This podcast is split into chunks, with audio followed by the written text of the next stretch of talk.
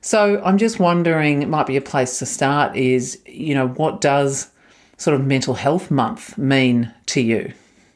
Yeah, um, I think I actually think it could mean a lot of different things to a lot of different people. For, but for me personally, um, I think it's an acknowledgement of survivorship. Um, so it's you know a nod and a testament to all the people that have been struggling and are still going. Um, it's probably you know a good time to acknowledge that there is a lot of reform that still needs to be done in terms of the mental health system as well. Um, probably a cause for celebration for all the things that carers have, you know, survived through and have been challenged by, but also maintained a good sense of humour through in some respects. Um, and also just an acknowledgement that, uh, you know, subjects that are often subject to stigma and taboo don't necessarily need to be, and they shouldn't be.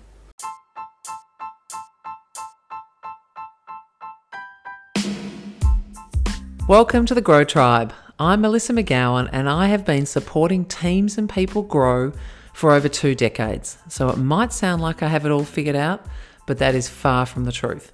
In my early 40s, I experienced my great energy crisis. It brought me to my knees. I was living and leading in survival zone, either doing or feeling healthy, but never at the same time. For myself, my family, and my career, I realised I needed to make some changes, and my biggest learning was to manage my energy. I felt more connected and alive, and I became the practicing chief energy officer of my life. And this is where the real growth started. I needed a tribe. I looked up and I realised I was not alone, and neither are you. Go to Grow is about connection with real and messy growth the failing, the learning, the healing, the vulnerability, the bravery, and the aliveness, not just the glossy outcomes. We'll help you connect the dots between your energy and the impact you desire to have in your life.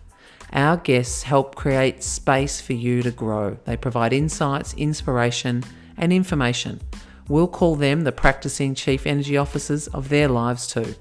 Go to Grow helps you navigate the rocky road towards greater growth for you. Storytelling is such a powerful way to reduce stigma and raise awareness. Today, we're doing that around mental health. My guest, Naomi Fryers, had a breakdown and was removed from her home by police and taken to a mental health ward. She hit rock bottom, and over time, she embraced her story, growing through great adversity to tell her story with an empowering ending that she got to choose.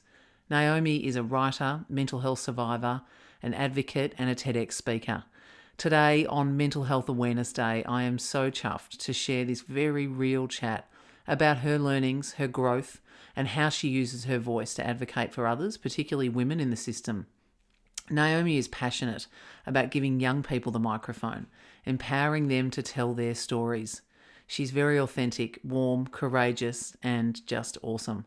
Her hardest times have given her strength, resilience, and compassion, and we all get to read about that now in her book, A Very Long Way. So, as you continue your growth journey, please check out her book about her experience living and thriving with mental with a mental illness. Please note this episode touches on mental health challenges and trauma as well as suicide. It is a very real and solution orientated conversation. However, elements could be triggering for those who have experienced mental health challenges. Please access support if you are experiencing challenges and find some links, helpful links in the show notes. Thanks, and I hope you enjoy my chat with Naomi. Welcome to the Grow Tribe today, Naomi, and your dog, uh, Dimma, if I've got that correctly, because I thought you were talking to your 18 month year old. You said, I said, How old is that sort of person that you're talking to there who's grizzling a bit? And you said, oh, 18 months. And I was like, oh, okay, that's pretty self sufficient toddler. then we realised it was a border collie. So, you know, welcome. I know a lot of people have got their dogs with them at the moment and are loving it. Gee, I just actually heard from someone yesterday who said that was the best thing they've done in lockdown. She said, not only does it get me out of the house a couple of times a day to go for a walk, she said, their dog, the new dog, has kept my kids fully entertained through all of this. I was like, yeah, we're, we're still getting a lot of pressure here with our kids.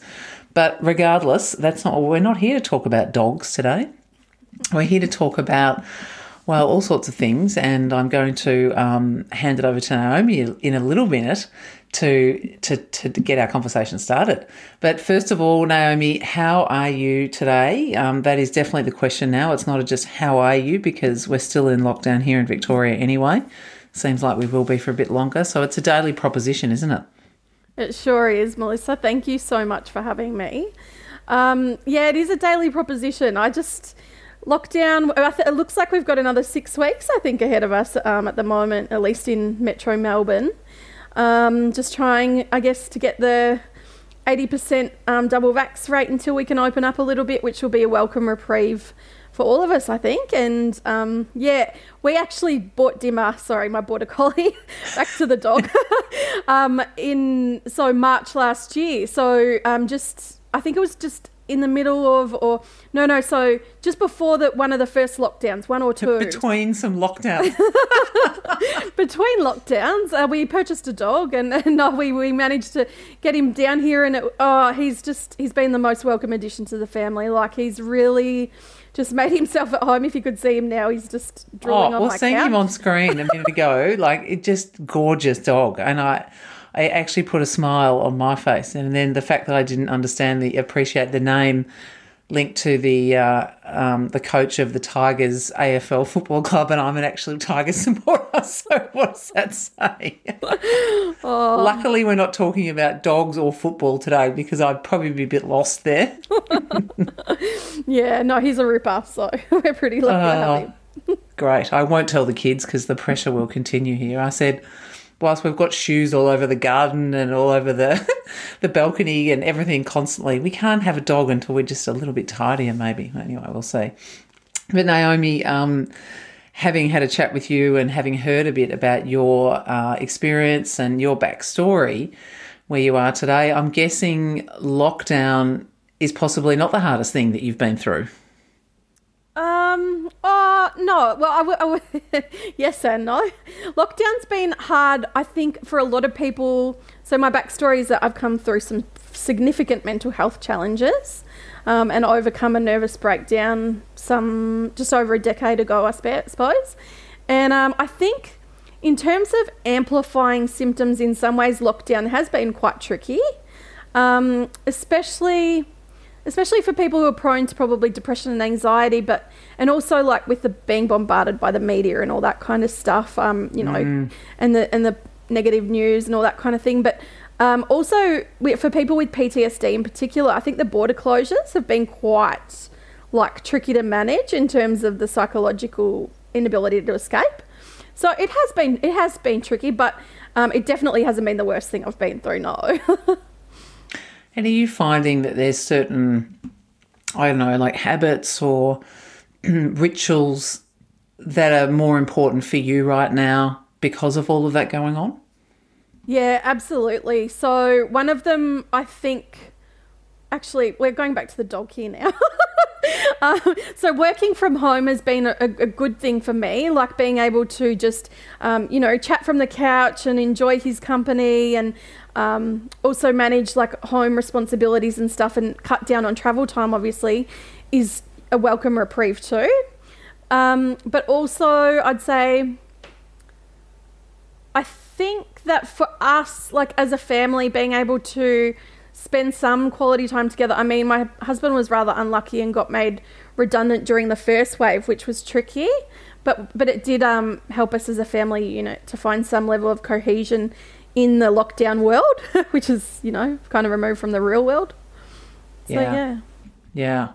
Yeah. Different things for different people in terms of what's really helping them, I guess, at a minimum, survive right now and, you know, uh, potentially even thrive a bit as a family and, and as individuals. Now, for those who may not be aware, October is Mental Health Month. And that is, I think that's a, a, a global initiative. Um, I've got a great calendar here in front of me that is part of what um, Australia are doing, Mental Health Australia. And there is this great little schedule of really quite simple um, and, and accessible and achievable little suggestion for each day of the month to do something uh, to support your mental health and look after your mental health. Like something, it's, it's it's fun. It's a way to connect and do some activities with others. And then World Mental Health Day is actually on the 10th of October, which coincides with your book coming out, Naomi, which is amazing. So I'm just wondering, it might be a place to start is, you know, what does sort of mental health month mean to you? Yeah, um, I think I actually think it could mean a lot of different things to a lot of different people. For, but for me personally, um, I think it's an acknowledgement of survivorship. Um, so it's, you know, a nod and a testament to all the people that have been struggling and are still going. Um, it's probably, you know, a good time to acknowledge that there is a lot of reform that still needs to be done in terms of the mental health system as well.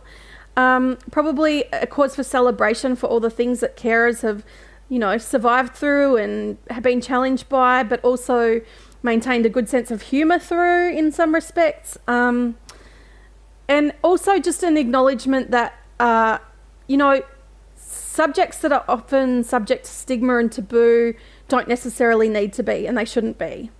So I don't subscribe to the, the fact that you know we should keep mental health conversations around Are You OK Day and um, World Mental Health Day. I think they're everyday conversations, but I think it's very important to have notable occasions that we can set aside to make sure those conversations are still occurring and that they are honed and specific. Yeah, and we've obviously just had um, Are You OK Day here quite recently in Australia, which I don't think is a global phenomenon. And we did talk about it uh, on a recent episode.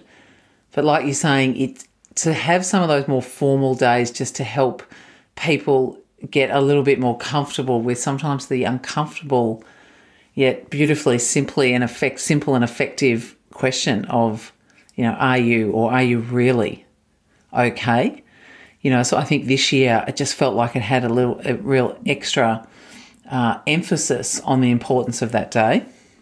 Yeah definitely.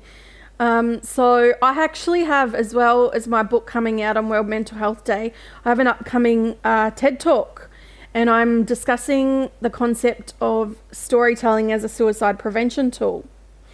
Um, and in that talk, I discuss ideas about the ways in which we can embrace um, storytelling, which you know, to begin with, was used by First Nations people as a way to convey important cultural lessons, educate people through the generations, and um, instill knowledge. And then, and if if we embrace that to its full capacity in the way that I did to write my book, and in the way that the catharsis transpired and has helped me help other people, what would our suicide statistics look like? Would would suicide prevention be possibly a rea- like a, a, a reality that it didn't, you know, these rates would go down in the future. And I think it's something really worth discussing as well.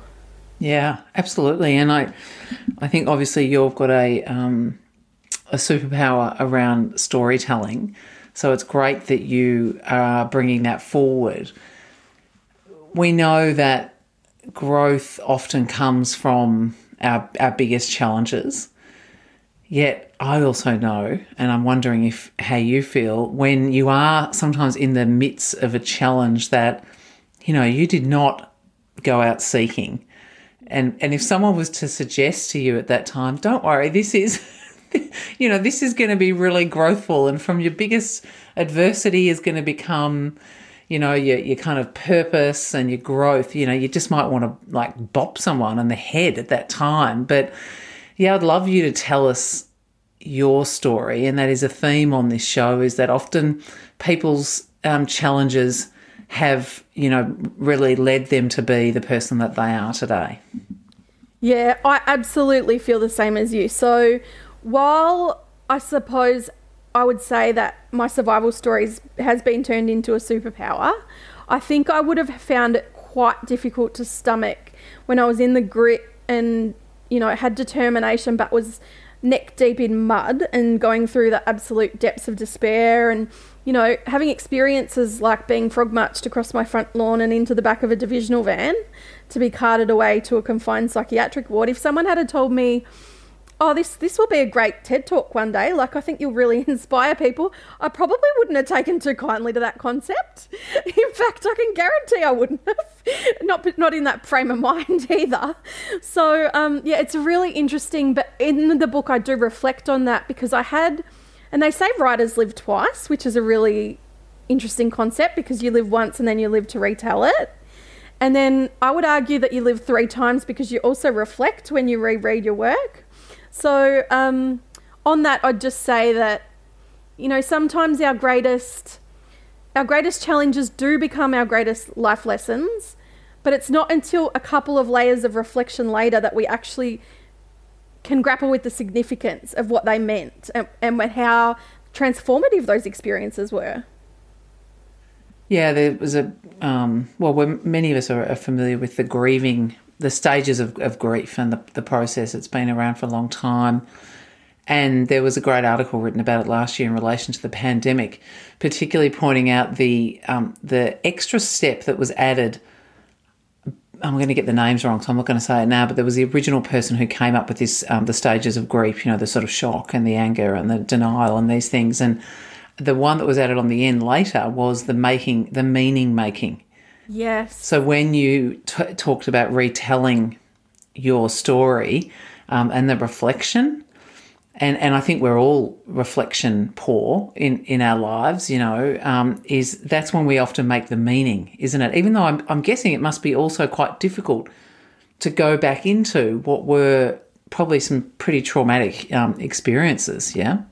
Yeah oh, making sense of nonsensical things like, you know, delusions is quite a challenging concept. But then when you when you break it down and you realize that what the kinds of things that came out of those experiences were like compassion that helped you grow and then like a more well-rounded personality because you're able to reflect on not only your own perspective other people's perspectives how that must have felt for them as well as you and like all these other kinds of amazing things it's just you start to realize that you know as, as hard as these things were and honestly some of these challenges did nearly cost me my life but they also built me as a person like rebuilt me from the ground up and i have to be very grateful that that transpired because I don't like to think what kind of adult I'll be now if that didn't happen. Yeah, right. I just um, I really resonate with what you're saying about compassion. You know, I haven't been through um, the sorts of challenges that you've been through. You know, my story is different than yours.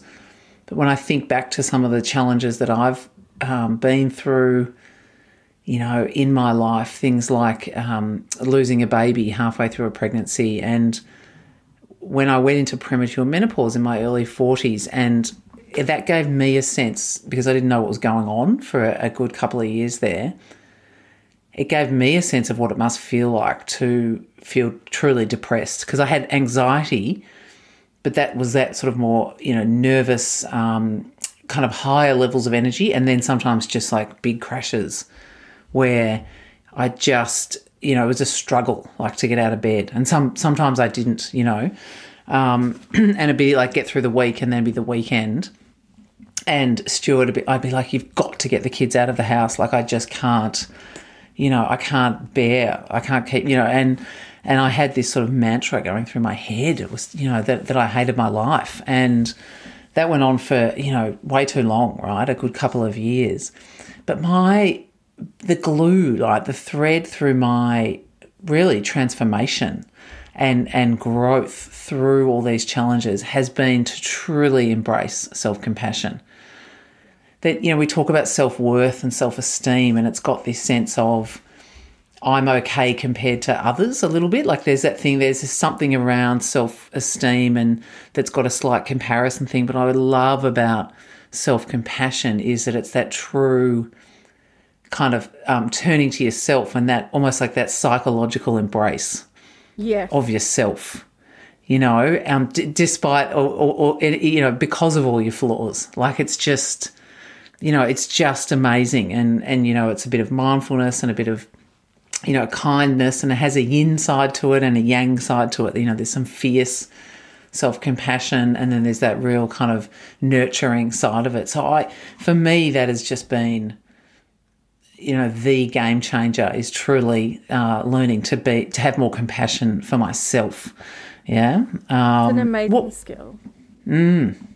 And it's actually, I was reflecting on the fact that as women, it's not one we're too readily taught because, you know, in a society that's quite patriarchal in this way this, that structures are built, but not only that, the way that women are reflected on in terms of like overcoming what they're dictated that they're supposed to be traditionally, and then all those kinds of like other roles, but um, even like our commentary on on women, like I remember being told as a little girl, and you know, this is hard to reflect on, but that I was too much or like, you know, a bit of a show off or little things like that. But if those things add up and build up over the years, like they're quite damaging to young people. And I think that's one of the, the reasons that, like, so the next chapter of my journey, I'm hoping to champion diverse voices um, in the literary and publishing sphere, but in particular, you know, women, people from CALD backgrounds, um, refugees, and people with disability and lived experience, because those are the people that never get the microphone. Not only do they not get the opportunity, they get told that if they're if they're you know saying something, it's either too much or not enough, or it should be different. Like I just feel like as a society, we've got a lot of way to come in not only representation but tolerance. So yeah, say a little bit more about your your purpose now and like what you know what this opportunity is to to give minority groups or young girls you know the microphone so to speak yeah so you know sometimes i think I think back actually when I was a little girl, I remember I remember being at the MCG and I was always like a bold storyteller, a bit performative and stuff like that. And and I remember one guy behind me, was just watching me, like really inquisitively, and I was actually being quite theatrical and taking up, um, taking off like other spectators nearby that were, you know, of different, like their club, their club was the opposite opposition or whatever. And this guy just said, "Oh, this is amazing. And like Richmond, he was a Richmond supporter and we're getting flogged by 60 points, which, you know, wasn't unusual back then. and he was like, oh, they should just take this match off the screen and put this girl on. Like, she's amazing. She's hilarious. And I was like, it was just music to my ears because I feel like I grew up in a time where, you know, women, women and little girls weren't told to be boisterous and like have ambition and tell their stories like uh, they were very curated and and there wasn't even like the, the diversity of employment prospects that we have now. So it was just like I just felt like from that moment that if imagine if I grew up in this time zone where there is more, like would I have been, you know, playing AFL or it's just it's amazing how, you know, time changes and I just want to ad- advance that forward because I think that the next generation are probably more culturally aware than we were and it's time that those people are brought forward and we get to, you know, embrace diversity for its magic. Yeah, I mean, I, I love that you've, you've got that um, optimistic um, viewpoint there. I, you know, I still think we've got yeah, just a shitload of work to do, right? Mm. Um, because I still think we see that with young girls that you know that that sort of conforming to being the good girl, or you know that that you know you are too much or too bossy or whatever whatever that is. So I think it's going to take quite a while um, for these things to to shift. You know, you even think about yourself as a parent, and sometimes you say things and you think, "Oh my god, you know what? What am I? You know, what am I saying there?" Right? Mm-hmm. So yeah, I, I um, you know, I, I love your optimism there, and I think this idea of uh, giving giving young girls the microphone to to tell their story a little bit more could be, you know, super super powerful. Yeah. Yeah, definitely. I probably am quite optimistic. I've only got a son, so I don't I'm not confronted day to day with the challenges of raising one of the next generation of women. And I imagine that the struggles do still exist, but I I, I feel like there's at least a little bit more hope than when we were little. Like a little bit more, well, you've got role models that are doing these things. I don't remember having any of that. Yeah. And that we, the when, when I grew up, you know, even in terms of female journalists, like I grew up, you know, watching Caroline Wilson get groped as a mannequin on the footy oh, show. Like just disgusting. Yeah. Um, and that's just that was just how we saw how the world was evolving at the time. Like, yeah, it's pretty yeah. scary. Yeah, and and like you said before, you probably never would have imagined yourself kind of stepping into I'm going to say power in and I mean that in a in a really kind of healthy, assertive, empowering way. You know, telling your story, writing a book, doing a TED talk, all these kinds of things. Like, you know, um, it never ceases to amaze me when you look back and you think, I never would have imagined things would have turned out that way. Oh, yeah. Sometimes I have to pinch myself from where I've come from a decade ago, you know, like it just seems like a, a world and a lifetime apart from the point in which, you know, you can find in a psychiatric ward and told, you know, you won't work again, you'll be lucky to escape the um, public mental health system and you'll never get off like a depot of antipsychotic medication, to where I am now, substantially medication free, like, and just living my best life. It's, it was a decade long journey. It was over a decade long journey, but it was also transformative and it's given me a lot of lived experience, more than my masters would have given me, which is what I set out to begin with. oh yeah, hell yeah to that life experience every time, right? What were some of the, uh, I guess, keys for you to get to the point where you're at now? Like you said, where you know there was a thing, oh, you'll probably never get off the medication, or you you know you're going to be in and out of wards, and and you know um, here we are having this chat. So what have what have been some of those um, important things for you in terms of your healing, I guess? Uh, maintaining a sense of hope was probably the biggest thing. And I did lose that for a while, I feel like. But when I first met my my current doctor, must be coming up for five years ago now, four or five years ago, um, she instilled me with a lot of hope that I could actually self actualize. And she's like, look, if you work hard enough, you, your, your recovery is going to be dictated by what you put in. And I just, no one had ever said that before. Like, no one had ever shown that optimism that you're in charge of your own life, you can build your own success. It doesn't matter where you're starting from, it matters how much work you put in. And, and I was willing to do the work. I, I'd never been given the hope that the work would make a difference, to be honest. So it was when that started, it really built from there. It's empowering, isn't it? Because we often hear it around like, you know, physical injuries, you know, do the rehab, or, you know, the reason physios don't work is because people don't do the exercises. But to hear that applied to mental health is is really great.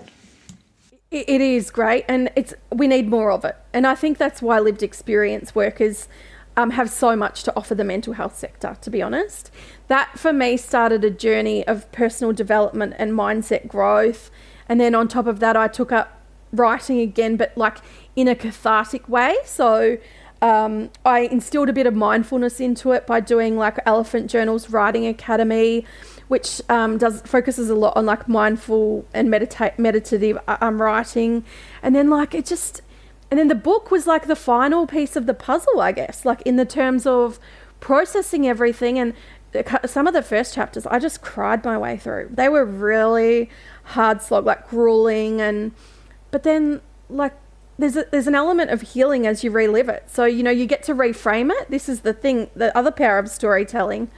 Not only do you get to process it, and not only do you get to look at it from various perspectives, you also get to reframe it in a narrative where you get to dictate the ending and the outcome. And there's something very, very powerful about that. And I'm guessing that was part of your why for writing the book? I didn't know, actually. I'll be honest. I didn't know that that was a lucky byproduct.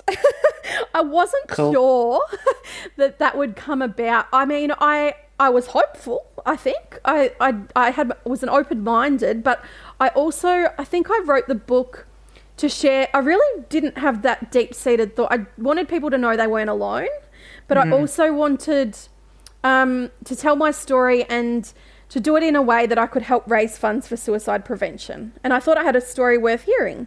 So that's just how that evolved, but I didn't realize how transformative it would be at all. What else do you want people to know? Um, you know, whether it's related to your your story or just these topics that, um, yeah. What are some things that, that that that we should know more about, or would you you want people to understand better? Um, one of the things I'd say is that no matter how hard everything seems on a day to day basis, and I understand more than most, you know, how dark things can get and the magnitude of that darkness and how quickly it can happen. From from my lived experience, I'm aware that when you hit rock bottom, that's that's a fine, that's a fine and solid foundation upon which you can rebuild. There's actually some level of solace in the fact that you can't drop anymore. Like you can only go up. And I think that's that's an okay place to start because it's level. There's only an up, so I think it's just a start a, a, a, start point from which to build, and that's okay. And I think also I have to say a shout out to carers as well. You know, they really are undervalued in terms of their community contribution. So it was interesting, you know, when I went to work in um, mental health and advocacy and that kind of thing, there was a lived experience workforce which consisted of consumers and carers. Um, and I was always like, oh, but are you able to, you know, convey messages to carers without like specific consent by the consumer? And there was always like that grey area of knowing when, you know, you would be divulging too much or whatever. But, and I was quite funny about people should be self actualizing themselves. Like they're what comes next isn't necessarily what's dictated by the carer as the next best step. And that is true. But there are points in my journey when I look back and I think, I had no idea yeah. what the next best step was. My husband was like way more on it than me. So I think it's definitely a collaborative process. And I have to give a shout out to all the carers. Like I wouldn't have made it without mine. And um, and that's an important thing to acknowledge as well. They're doing some hard yards along with the people they're caring for. So, and was your um, was your husband with you through your whole journey? Yeah, so he knew me from before um, I had my breakdown. We'd been together, I think, uh, two years before I had my nervous breakdown, and then we've been together, um, obviously, ever since. But uh, I think there's some moments of still heartache for him in you know some of the reliving. And i think reading my book which was amazing as well because he doesn't read books you know. He's just he's not a reader at all. He reads um you know building instructions. And that's about it. Um but yeah so i think for him like there was some hard yards in reliving all that stuff because it was really raw emotion. And yeah. that's a that's an interesting thing as well because when you're so far removed from reality, there is that detachment from things that occurred. So it's like you have like a buffer of like not being emotionally invested because it was almost as if it happened to someone else. Yeah. Wow. Whereas he has that very front line like I watched my partner be manhandled by police. Like it's just two different and that's why I'm saying like carers really do it tough. And I think that we need to remember that carers deserve a lot more than they get. Yeah.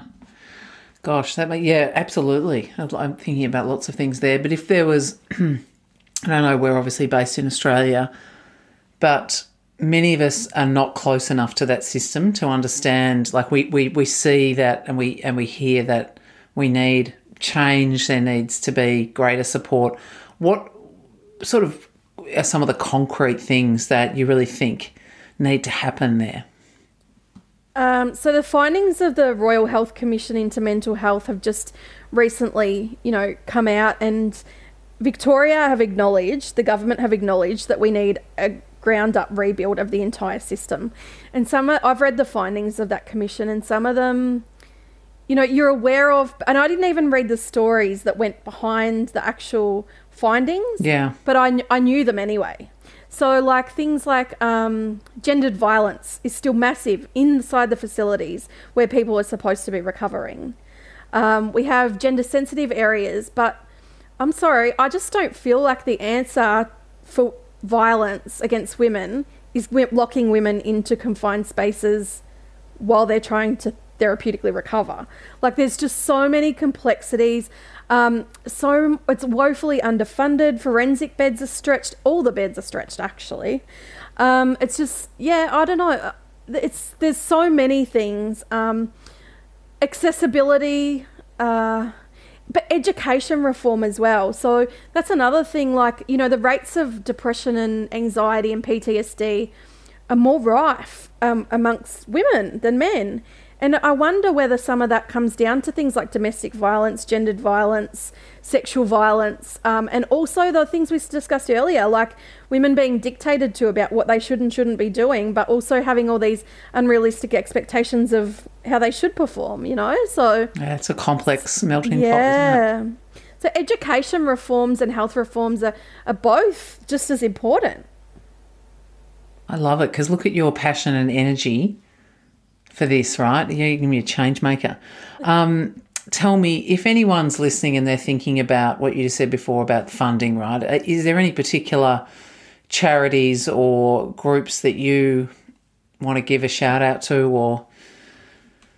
Oh, there's there's so many worthy charities in terms of mental health, but um, so I'm throwing my support behind Black Dog because I really, really value yeah. their work in terms of systemic um, advocacy and suicide prevention. Yeah. I'm really passionate as a survivor on the human cost and and just the unbelievable collateral of our suicide statistics. They're draconian. Like there is the fact that our our suicide statistics almost usually double our national road toll is so outrageous and the fact that it hasn't been addressed and i'd hate to see the, the repercussions of lockdown in particular um, but it, it's just like what at what cost i mean for the emergency service workers that are involved in the aftermath for the families for communities like it's yeah. just um, something has to give, and these are and Black Dog Institute are the people informing government to help make decisions about granting extra funding. So they need all the support they can get. Such a good point about the the direct impact, but then the tentacles that come off that following something like that for families or kids who don't have a parent in any way. It's um yeah, I'll put the I'll put the link to Black Dog in the show notes, and I'll also put the link here for um, Mental Health Australia, the resource that I've got um, in front of me, which is a great a great option. Like we're just going to print it, put it on the wall, down in our um, living area in our house, and and you know do some of this stuff with the kids in October. Um, there was Perfect. something else we mentioned so there. I should, oh, oh, yeah, go ahead. Sorry, so I should note um, that I'm donating 50% of the sales proceeds from my book to Black Dog Institute's work on suicide prevention. Um, and so, yeah, that's my way of using my story in a two pronged approach to not only tell people that they're not alone and tell them my story and give them hope, but also so that some of that money raised goes back into the systemic work to curb the rates that are currently gripping the world and Australia. Absolutely. I won't swear. I'll just say freaking awesome. Um, you're an amazing human, and it's been so great to talk to you. Um, the 10th of October, your book's out. A very long way, and I will put the link in the show notes. And I haven't read it yet, but I can pretty much guarantee that it's going to be better than reading building instructions. Thank you so much. Or the Herald Sun um, footy notes. oh, definitely. Definitely better than that. Anything else you want to throw in the mix here? This has been really enlightening and, and uh, you know, inspiring for me. Oh, no, I just wanted to thank you so much for having me. I think it's a really amazing to have the opportunity to have these discussions. Like, if people aren't open to having the conversations, nothing ever changes. So, I really, really value and appreciate that. Um, but also, on the topic of mental health, um, as well as being a cause for reflection, I think World Mental Health Day should be a cause for celebration as well. Um, just in the fact that things are progressing and people are noticing changes. So, psychiatry is and, and psychology, they're advancing, and we're yeah. getting to know we're getting to know more about personal development and the, the impacts of like spirituality in terms of mental health. So, I mean, we are learning lessons all the time, but I just feel like there's a long way to go. But that's okay because we're ready to go a long way. yeah, I mean, to your point before on diversity, it doesn't sound like it's such a cookie cutter approach anymore. And, you know, here we are in October 2021. Um, it's a great time to be talking about this and and the various different levers that people can pull. But also, there's there's a lot of different supports out there. So um, people, you, you know, you're not alone. And I really encourage you to grab a copy of Naomi's book when it comes out in October. so that you uh, can benefit from her story and you know her her resource. Yeah. Thank you so much. Thanks, Naomi. Thanks, everyone. Have a growthful week and um, really take care of your mental health and well-being this month. Thanks so much. See you next time.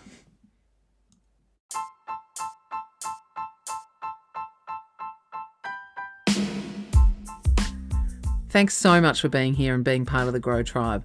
It would be amazing if you shared this podcast with others at home, at work, gave it a rate and review in Apple Podcasts, and shared any ideas about what you want to hear more about or who you want to hear from. I love to hear your updates. If you're interested in learning about how to become a Chief Energy Officer, you're looking to fuel your impact in, and your performance, could be you, could be your team, have a look at the link in the show notes about where to start. And as always, drop me an email if you're looking for any support or you've got any insights that you want to share on growth. It's Melissa, M E L I S S A, at go to grow.com.au. Thanks, everyone.